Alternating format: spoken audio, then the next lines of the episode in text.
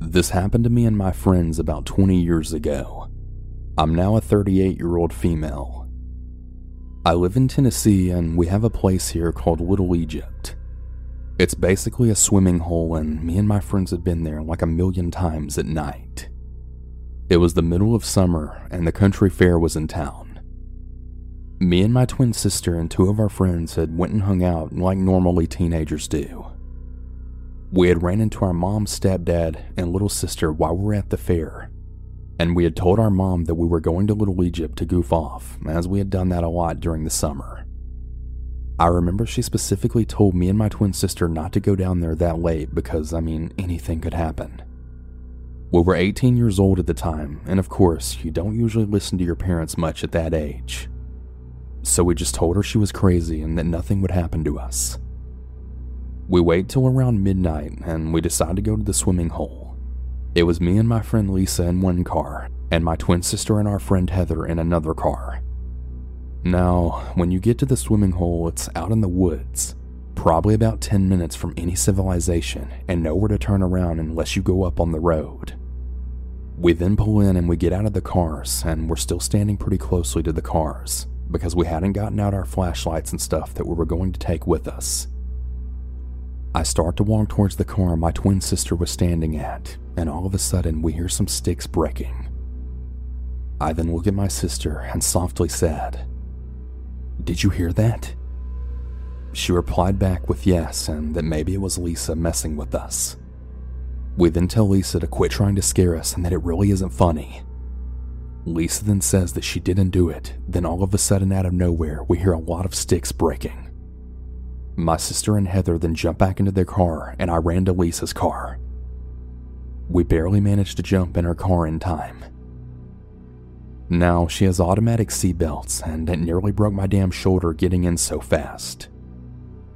I don't really know how we got the cars turned around in that little space we had, but when we did so, I kid you not, there was about six guys dressed in black head to toe with masks on that then jumped out of the woods right where we were parked at. They also had baseball bats and they were chasing after us. About three days later, we decided to go back down there, and there was police crime tape all over the place. We also saw some other people there, and we asked them what happened. They said some guy got beaten to death about three nights ago, which also happened to be the same exact night that the other six guys had jumped out on us. I'm really thankful that we managed to get away when we did, but my heart really breaks for the guy that lost his life that night. This world really is crazy.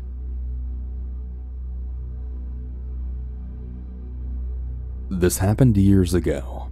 I was probably about nine years old.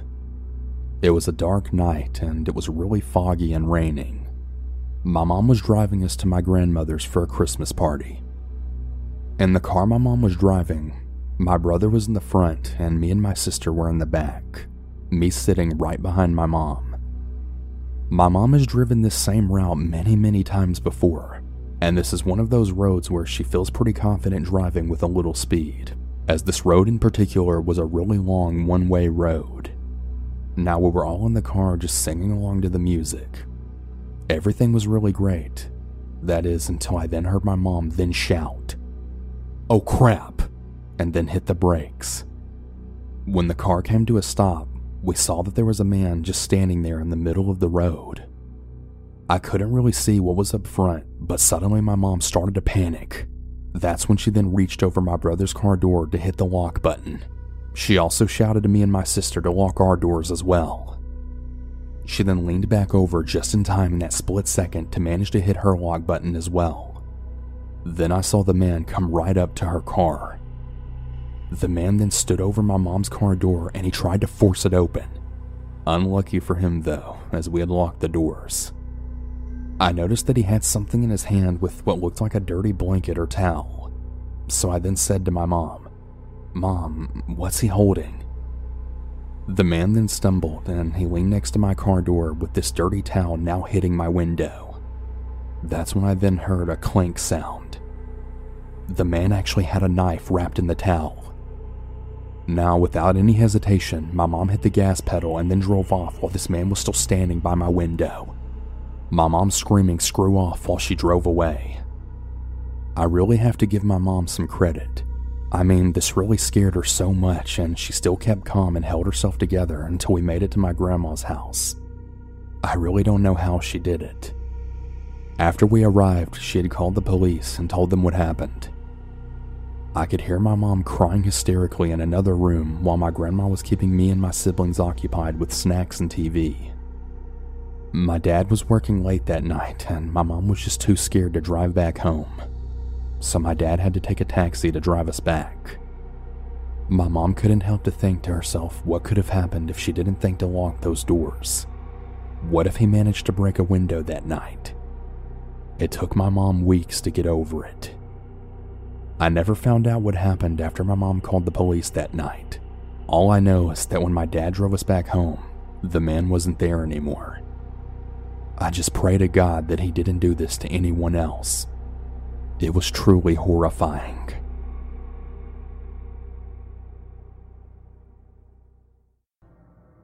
Everything started with me and a couple of my buddies hanging out at my place. For the sake of the story, I will name my two friends Michael and Lucas. Basically, everyone got pretty much wasted from drinking too much bourbon that Michael had brought with him.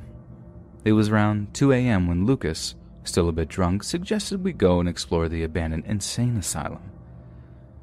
For the context, we will all live together in around the same small town.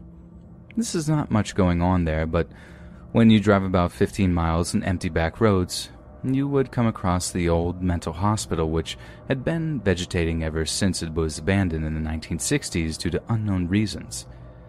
Now, back to the story. Since there was really nothing better to do, we all agreed to the 30 minute drive.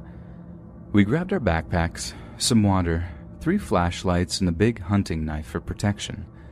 Lucas also brought a couple of graffiti cans for obvious reasons. Yeah, he was into that stuff at the time.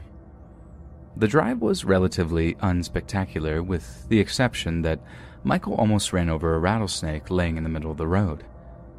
When we arrived, the sight of this huge asylum just standing there for all those years made me feel a little uneasy. But my doubts quickly evaporated as Michael and Lucas were already going around the place looking for an entrance. We finally found a window that was not completely boarded up with beams and then crawled headfirst through the small opening. I quickly got on my feet and let my eyes get adjusted to the darkness that completely surrounded us. We powered up our flashlights and began wandering through the corridors with rooms on other sides. The walls were pretty much all covered in graffiti, so Lucas suggested that we should look out for a basement entrance with the intention of finding a free spot for his graffiti. After a 30 minute search, we finally found the basement entrance. The stairs were rusty and creaked with every step. The whole basement smelled horrible. Lucas quickly disappeared down a long hallway with rooms on either side, and, and Michael and I were keeping pace up behind him. As we wandered off further into the dark hallway, which our cheap flashlights only poorly lit up, the terrible smell grew worse. I can only describe it as a mixture of vomit and rotten eggs. What struck me as odd was that all the walls were pretty much clean, unlike the site that we had made at the first floor. It almost seemed like nobody had ever made it all the way to explore the basement level. Everything was going relatively smoothly up until the point when Lucas started making so much noise by shaking his graffiti cans in order to prepare them for his act of vandalism. So, he started spray painting one of the nearby walls, Michael and I just watched him do his thing. When he finally finished his piece, the smell of aerosol in the air almost drowned out the horrible stink that was still in the air. As we made our way down the hallway, I could tell that the smell came from a small room further down to the left of us. At this point, we were all pretty much freaking out, unsure of what we would find in that room. I had the hunting knife tight in my hands as I approached the room and shined my flashlight inside. The light beam hit, and I kid you not, a circle of burnt out candles appeared. In the center of the candles was a dark object hanging from the ceiling. At this point, I had to vomit because of the smell coming from this room. Michael was the bravest one of us as he stumbled into this room grabbing a metal bar from the pile of junk next to him, poking the object with it. As right then we realized the huge amount of dark brownish stains on the floor under that thing. We all quickly sobered up due to the situation as we heard several voices and fast approaching footsteps from across the other hallway. I never ran that fast in my entire life. It's really amazing what adrenaline can affect. We finally reached the set of stairs and sprinted through the floor. As we finally reached the window that we had entered from, Michael also vomited onto the floor. Lucas then realized that he had left his backpack full of his stuff in the basement, as he had not enough time to pick it up or realize that he left it. We sprinted out front and got into my car and just hightailed out of there. As much as I know we only have suggestions of what we saw in that basement, maybe there was some kind of ritual taking place there, or we just stumbled across some sort of murder scene. We haven't told anyone this story. In fact, Lucas told me that he had not had a good night of sleep since that day, knowing he left his wallet in the backpack there and keeping all his personal information, including his home address, stuck in that asylum.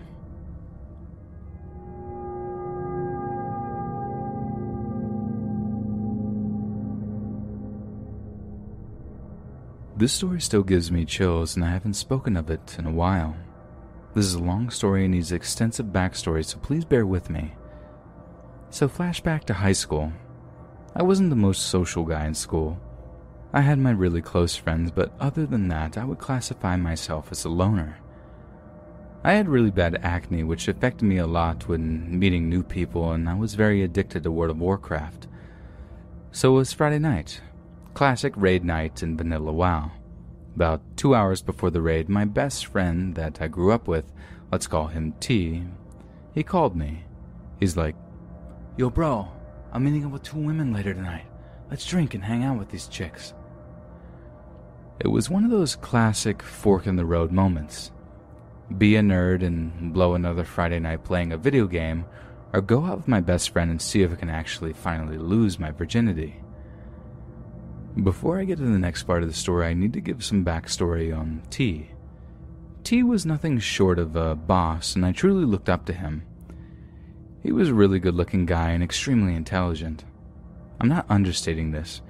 He's the type of guy when he walks into a room, all the women just gravitate to him. But T has a dark side. Even though he has everything going for him, it was never good enough. He got expelled from school, we both went to for having a couple of grams and aka just trying to flex and got caught by the teacher. So he was sent to another school about 30 minutes away from me. Nothing changed, and it actually got far, far worse. He became the guy. He started messing around with all the chicks and became a massive dealer he supplied about four to five high schools and colleges in the area and was for sure on the radar of the law and other rivals.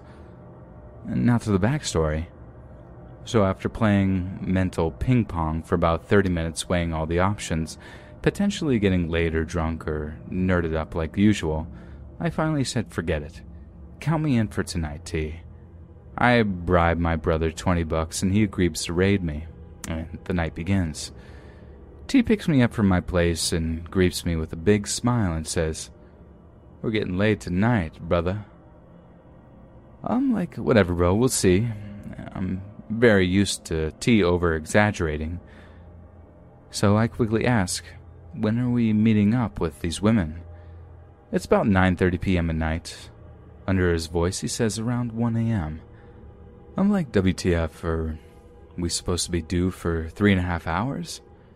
T pulls out a bottle of Bacardi 151 with the metal grate and passes it to me.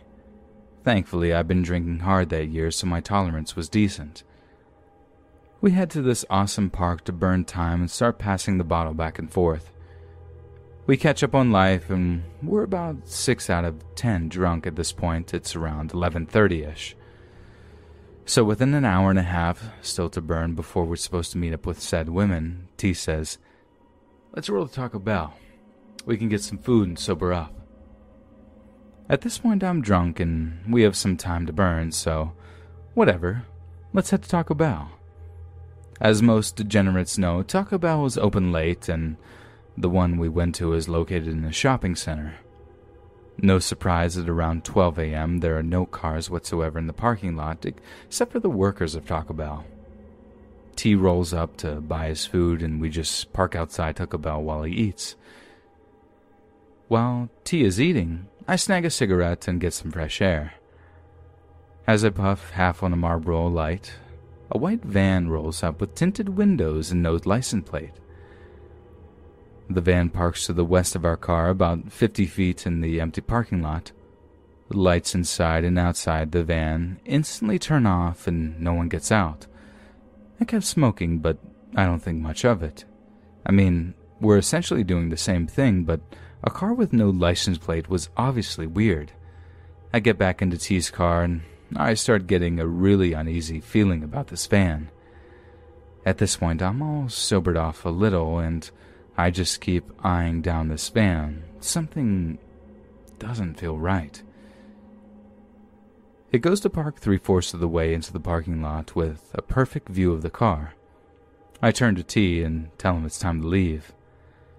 This is where the backstory comes into play.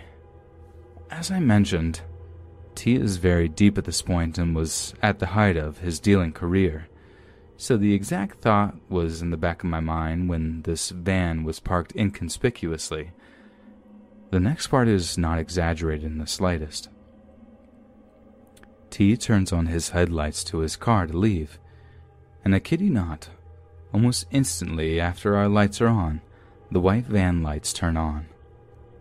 My stomach dropped to the floor. At this point, we're both freaking out. T knows he could be busted by the police at any point, and that's not even considering all his rivals and people he's screwed over. So, right when we see the light up from the van, we turn ours off. No joke, the van turns their lights off to mimic our reaction. T reaches to the back seat of his car and pulls out a backpack with a weapon in it. I can't believe this is actually going down. At this point, I'm inching on crying. This is obviously no coincidence. We were followed to the shopping center. We sat paralyzed in fear and dripping in sweat for the next ten minutes, waiting to see if the van would move, and it didn't. T starts mumbling to himself. This might be a good squad that was hired to hunt me down. I'm speechless to that comment. I was a normal, unsocial kid who loved sports and video games and now I'm in this terrible and possibly life threatening situation. At this point, I really wish I just stayed home and played World of Warcraft. No potential for any girls is worth the heart attack I'm currently going through. I felt extremely nauseous and I'm so close to throwing up. Is this actually happening or am I dreaming? This doesn't feel like the police. They wouldn't go through this type of charade. They would have turned on the lights and arrested us by now, obviously. I can't stand this demented showdown we're currently in, and I'm on the verge of mental breakdown and tears are rolling down my face. I turn to T and tell him to turn his lights on one more time. And almost like clockwork, the van flicks on their lights, but this time was very different. I was able to see multiple shadows of hooded men in the van. I turn to T and tell him to book it out of there. I've never seen someone go 0 to 60 out of a shopping center before, but you can bet you're behind we did. T turns his head while exiting the shopping center and sees the van following us at a fast pace. We start cutting down side roads for the next five minutes. Thankfully, no one is following us. At this point, I'm just staring at T and asking what was going on, bro.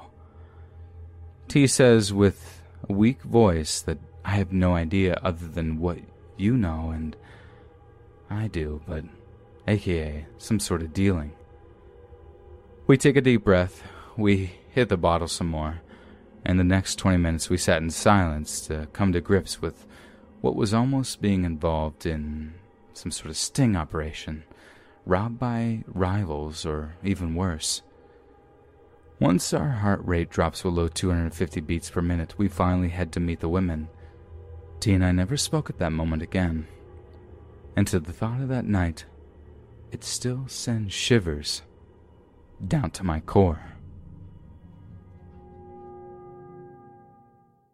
This happened a few weeks ago. I'm a 22 year old, 5 foot tall, 125 pound, semi muscular girl.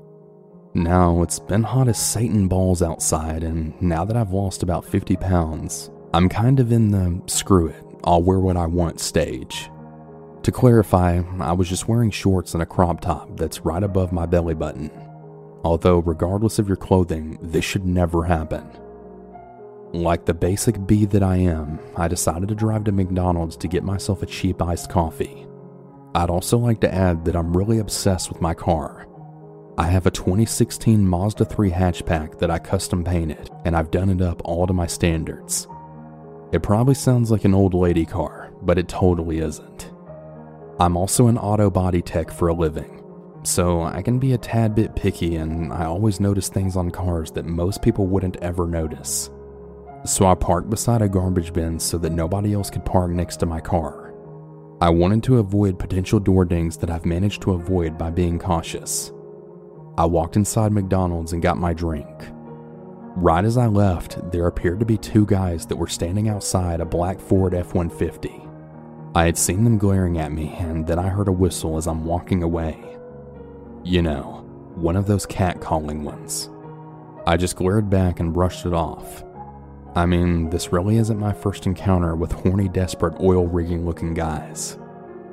I got to my car and just sat in it for a while, trying to get myself situated. That's when I then see those same two guys get into the truck and then drive in my direction. Well, before I knew it, they were right behind me and rolling down their window, pointing at me for to roll down mine as well. I rolled down my window just a little bit, just enough so they could hear me, then ask what they wanted.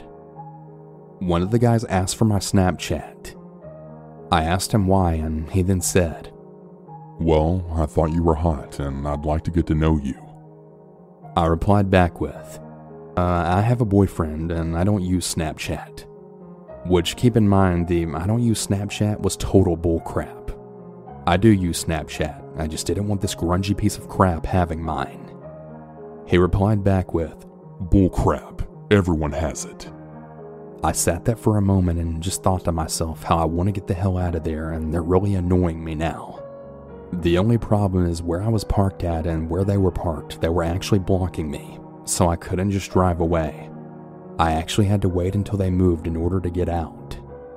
I told the guy that I don't have one and that it's not bullcrap, and to move his truck so that I can go home, as I got a lot of things to do today. He then got really snappy with me. Damn, I was just asking. How about I move once you give it to me? How about that? I was getting kind of freaked out at this point because the sturdy looking guy was somewhat forceful. And I also happened to notice that there was apparently another guy in the back seat. So here I am now having three guys blocking me in and starting to get agitated with me for not giving them my Snapchat. I then told him, How about you just move your freaking truck and carry on your way? They all then started to laugh, and I could hear them saying to each other, Well, well, well, she's got an attitude. Something I want to add is my license plate has my name on it, as it's a customized plate. He then replied back to my attitude. Well, I assume it's your name on your plate, so I'll just find you myself. How about that? Now, that really creeped me out and it made me really uncomfortable. I then told him, Okay, whatever. If you'll just move, go right ahead. I'll probably just end up blocking you once I figure it out it's you. He then once again started to laugh at me and then said, All right, have a nice day. And then finally he drove off. But it doesn't end there. They just left the parking lot and I was still a little shaken up from this. I really like to think of myself as a violent little German girl, but I guess I'm a bit of a wuss as well. I drive out of the parking lot and I had noticed a truck that was just like theirs parked on the side of the street by apartments. Well, they noticed my car and they started freaking following me. Thankfully, I lost them when taking different turns and such. I drove around a bit before going home, and I figured they did that to show some sort of control over me or something. In the end, they never did find my Snapchat or manage to find me on any other social media. But that encounter really pissed me off. I know this has been said so many times at the end of a story, but seriously, always watch your surroundings and please be careful out there.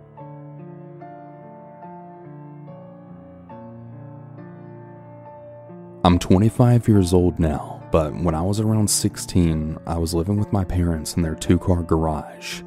This was the height of my teenage years, allowing me not only to have my own lounge room in my bedroom, but also the luxury of my very own fridge.